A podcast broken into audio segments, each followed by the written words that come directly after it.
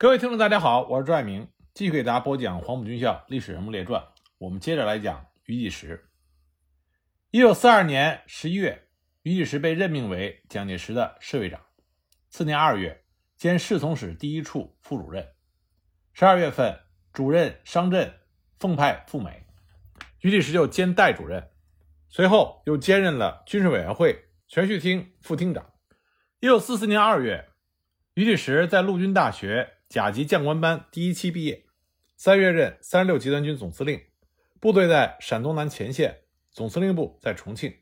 实际上，于济时并没有执掌军权，他仍然兼任着侍卫长和侍从室一处的代主任。所以五月份他就辞去了三十六集团军总司令职。一九四五年十一月，侍从室撤销，各处组分别归并为国民政府各局，一处二组，二处六组合并，并且改组成立了军务局。于济时任局长，实际上仍然是蒋介石的侍卫长。一九四五年十二月，于济时又兼任了战略顾问。他曾经回忆他当时的工作情况，他说此段时间于因身兼数职，每日有限时间均予固定分配，大致上每天上午八时到军务局办公，下午三时赴黄浦路官邸，也就是蒋介石的住处，处理警卫室的事宜，并视察官邸的内务科。下午六时再回到军务局办公，直到晚上八时才回家用膳。又因为军务局事务纷繁，所以每周一三五的晚上九点到十一点，于尚需赴军务局赶办夜工。每星期日上午亦需在局办公半天。此外，每星期五下午三时至六时，一往全叙厅办公。一九四六年九月，于济时当选为三青团中央干事会干事。一九四七年，党团合并，该团中央干事监事改任国民党中央执监委委员，于济时就改任了国民党第六届中央执行委员。一九四八年十二月，他被晋授陆军上将待遇。于济时在蒋介石身边担任侍卫长期间是非常能干的。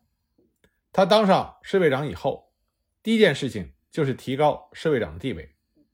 他把原来军事委员会委员长侍从室第一处侍卫长室改称为军事委员会委员长侍从室侍卫长室，去掉了第一处。别小看这三个字，去掉之后，于济时的地位一下子就提高了一档。他同林蔚当时任一处主任，陈布雷二处主任，陈果夫三处主任，就形成了并列的关系，直接隶属于蒋介石。接着他又千方百计地扩充自己的权力，在蒋介石的同意下，把警卫组，也就是一处三组划归到自己手下，把所辖的军委会警卫团扩充为警卫旅，又新设了侍从组和武官室。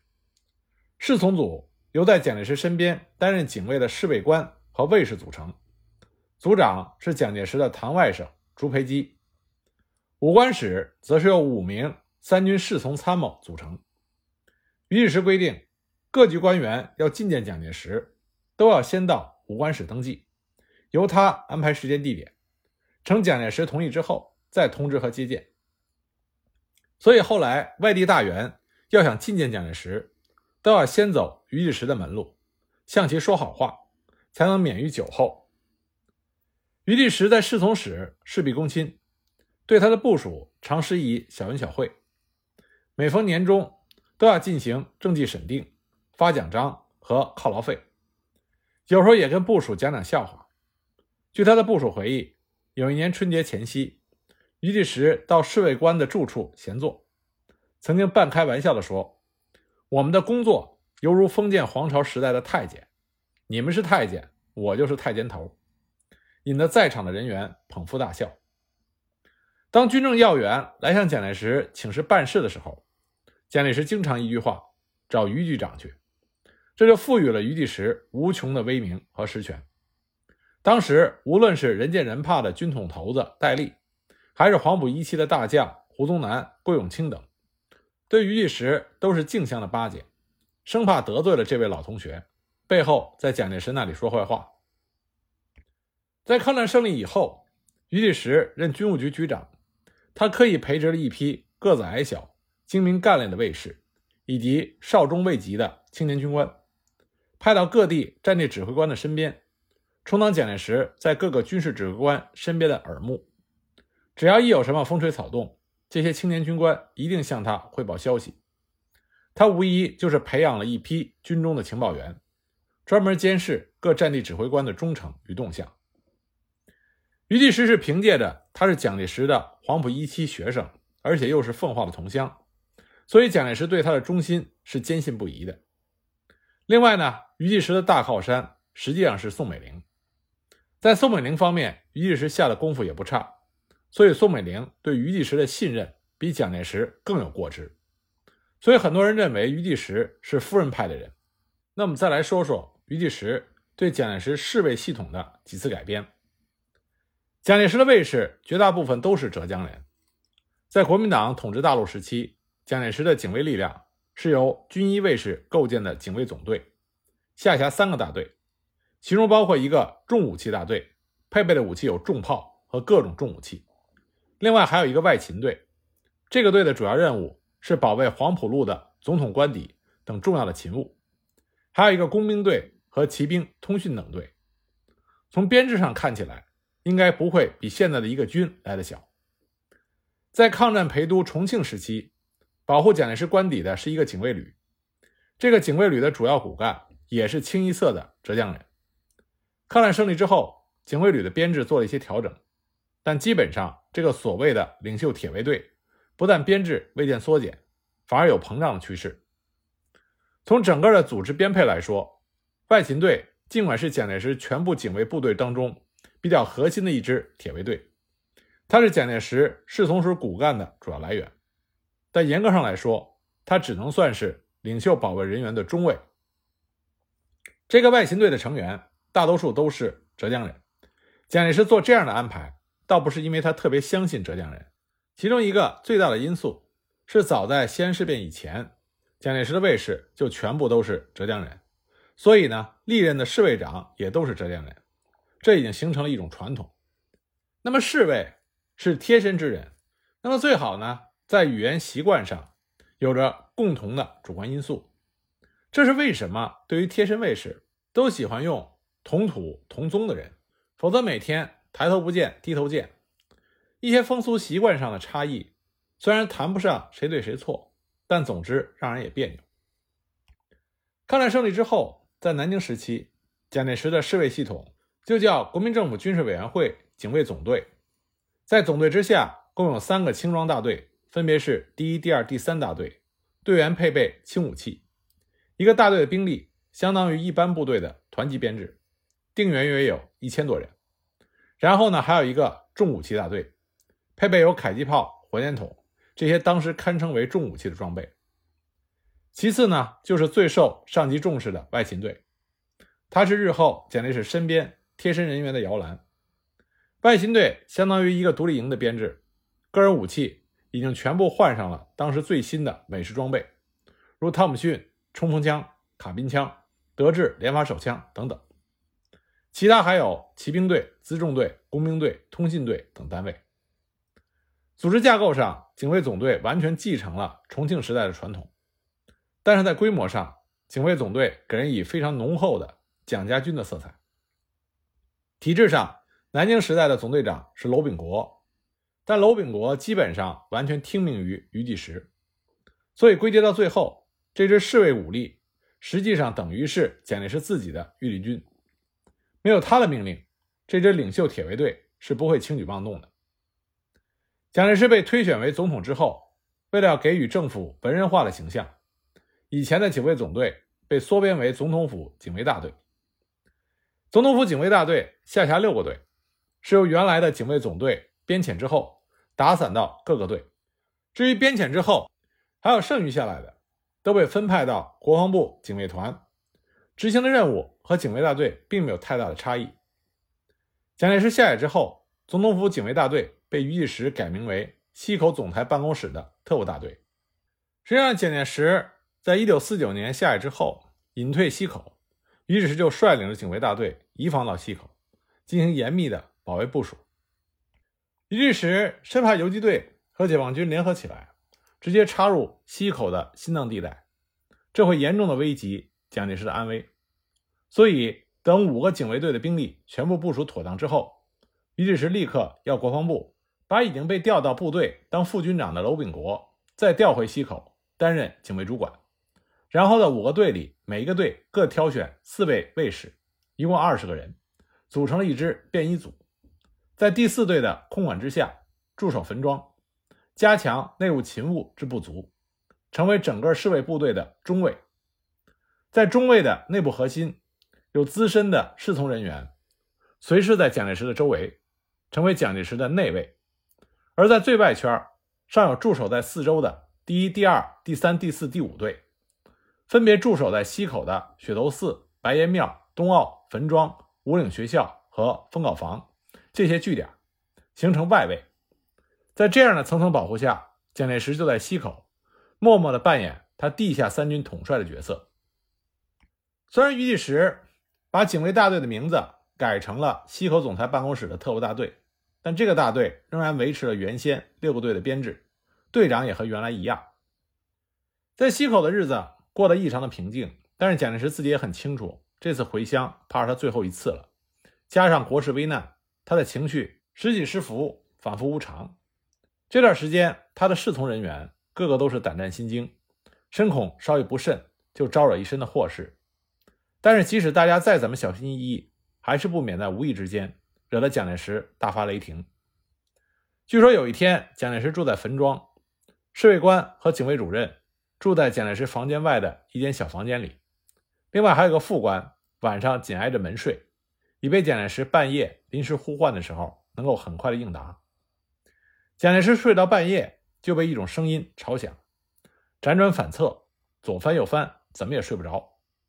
清醒之后他才知道那不是什么怪声音，而是门口的两个警卫在睡觉的时候，一个磨牙，一个打呼噜。正是这种有规律的磨牙声和鼾声让他没法继续入睡。当然蒋介石很生气，他冲出堂屋，不分青红皂白就开口咆哮，说你们这些人全都给我滚蛋，吵死人了。这以后只要轮到这两位侍从人员值夜班就寝的时候，一定记得在自己的嘴巴里塞条毛巾，不能让自己的打呼噜声和磨牙声再次把蒋介石从睡梦中吵醒。那于立时当时随侍在蒋介石左右，自然知道蒋介石心情很坏，所以于立时事后总是对受斥责的侍卫人员好言的安慰，但是依旧对他们要求很严，并且自己以身作则。每天晚上总是可以看见个头矮小，穿着长布褂或者是一套中山装的于济时不时到各处岗哨去巡查，要是有人值班的时候擅离职守或者不负责任，轻者记过扣薪，重者立刻调离。所以蒋介石对于济时也格外的照应和关心。他知道于济时因为旧疾腿脚不好，所以经常嘱咐身边的人在登高爬低的时候去搀扶于济时。一九四九年四月二十五日，蒋介石离开了奉化，后来又去了台湾，于济时也随着蒋介石就此离开了家乡，终生再也没有回到奉化老家。到了台湾之后，一九四九年八月，于济时任国民党总裁办公室总务主任，仍兼侍卫长一职。次年三月，他任总统府第二局局长及战略顾问。以于济时的背景和资历，按照趋势他肯定会成为台湾政坛举足轻重的人物，可是事实却出乎所有人的意料。于济时于一九五一年卸掉了侍卫长一职，次年又辞去了第二局局长职。一九五六年以后，于济时被排挤出侍从室，只好去做总统府国策顾问的冷板凳。那么这是什么原因呢？蒋介石败退到台湾之后启用新人，有意冷落那些曾经叱咤风云的人物，想要重新整顿国民党。那于济时属于蒋介石的心腹，本来不在被整顿之列，但是他和小蒋，也就是蒋经国有矛盾。蒋介石身边有夫人派和太子派，夫人派指的就是宋美龄，太子派指的是蒋经国。于济时被公认为是宋美龄夫人派的中坚力量。到了台湾之后，当时蒋经国已经摆出了接班的架势，但是于第时似乎并不知道他已经成为了蒋经国心中的绊脚石。一九五零年，蒋经国正在积极的筹备政工干部学校，当时他急需一批马上可以派上用场的人马，他第一个就想到了于第时手下的侍从室的年轻人员，他希望把年轻一点的侍从人员变成干校第一期的学生，因为这样既不必在人员训练上花太多的精力，而且侍卫人员沉着冷静，见多识广。蒋经国很早就希望把这股势力转为自己所用，但是他没有想到的是，当他向于第时提出这个要求的时候，于第时一口就回绝了太子。于第时说，蒋总统的安全最重要，如果侍卫人员都给你调去干校当学生受训，那么官邸的安全勤务谁能负责任？蒋经国因此就对于第时心怀不满，觉得要将其清除。不久，机会来了。一九五五年六月初的某个晚上，突然发生了一件非常离奇的事情。五十一岁的于第时晚上在家擦拭自己配枪的时候，突然枪支走火，他的大腿被子弹击伤。偏偏第二天的上午，在台湾南部有一场由陆军指定单位参加的军事演习，蒋介石要亲自前往校阅。按照惯例，只要是蒋介石在的重要场合，于第时一定是事必躬亲，亲自前往督导大大小小的警卫安全事宜。然而他这么一受伤，自然不便前往。不巧的是，那天夜里，蒋经国的政工特务宣称提前破获了一个由军人和外国势力涉及的叛变计划。当晚，部分演习部队随即被紧急调换。据说当天演习部队的大炮的炮口都指向了司令台。这就是当年轰动台湾的孙立人兵变事件。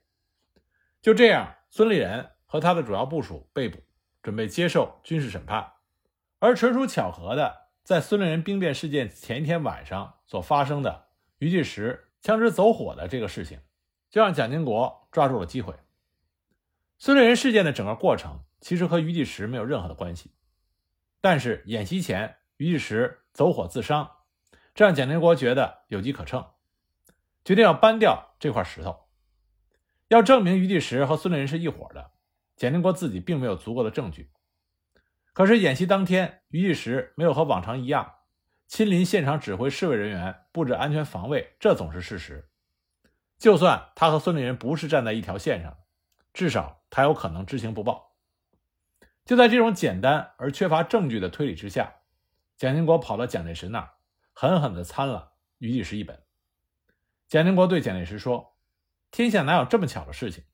什么时候不好枪支走火，偏偏您第二天一大早就要去教育演习的前夕发生枪支走火，更不可思议的是居然还打伤了大腿，您看这合情理吗？是不是要借故不到会场故意使出的苦肉计？当然，蒋介石夫妇对于第时是深信不疑的，毕竟于第时忠心耿耿地追随了他们几十年，披星戴月，他们夫妇是有目共睹的。但毕竟这个时候蒋介石已经下定决心要让蒋经国子承父业。尽管于第时深得蒋介石的信任，但是和自己的亲儿子蒋经国比起来，蒋介石更相信自己的儿子。他认为儿子蒋经国能够运用自己培植的力量破获孙立人案，让美国人的阴谋落空，居功至伟，所以对蒋经国言听计从，样样应允。所以这件事之后，蒋介石就渐渐疏远了于第时。一九五一年十月，于第时以陆军中将按上将待遇退役，不再担任战略顾问。一九五三年任总统府国策顾问。一九五六年十月五日，蒋介石批准于第时退休休养。相比于蒋介石，宋美龄反倒是更有情义。他在命令传达之后，仍然要求由于第时来照料官邸的事务。所以于第时每周有两次去蒋介石的官邸视察。比较有趣的是，在于第时被蒋介石父子削去权力之后，蒋经国有的时候遇到于第时却是神情自若，非常亲切，好像两个人之间从来没有发生过任何事情一样。蒋经国的城府之深由此可见。不过于第时从此远离了权力中心，反而因祸得福，少了那些心机相斗，从而长寿。他对家乡奉化时刻的魂牵梦绕。抗战胜利之后，他去奉化过年，看见母校奉化中学校舍拥挤，设备陈旧，就萌发了捐款改造母校奉化中学的念头，但后来因为战局急转，远走台湾，未能实现。晚年余第时退休在家，又想起了故乡的学校，他计划等自己的一处房地产升值之后，就变卖捐赠给家乡办教育。可惜由于市政开发的滞后，直到他去世，那片地产也没有升值。改革开放之后，两岸的关系逐步缓和。一九八九年，余第时故乡的亲属修葺了他父母的坟墓，余第时十分的欢喜，要侄儿陪同他夫人回奉化探亲祭祖。然而尚未成行，余第时因为在房间衣柜内拿被子的时候不慎滑倒跌伤，经医治无效，在一九九零年一月二十五日去世，终年八十七岁。他去世之后，他的子女根据他生前的遗愿，从他的人寿保险金中拨出了三万美元，捐赠给奉化一中，建造图书馆，并命名为培本图书馆。这也算得上余第时用另外一种方法回馈了养育他的家乡。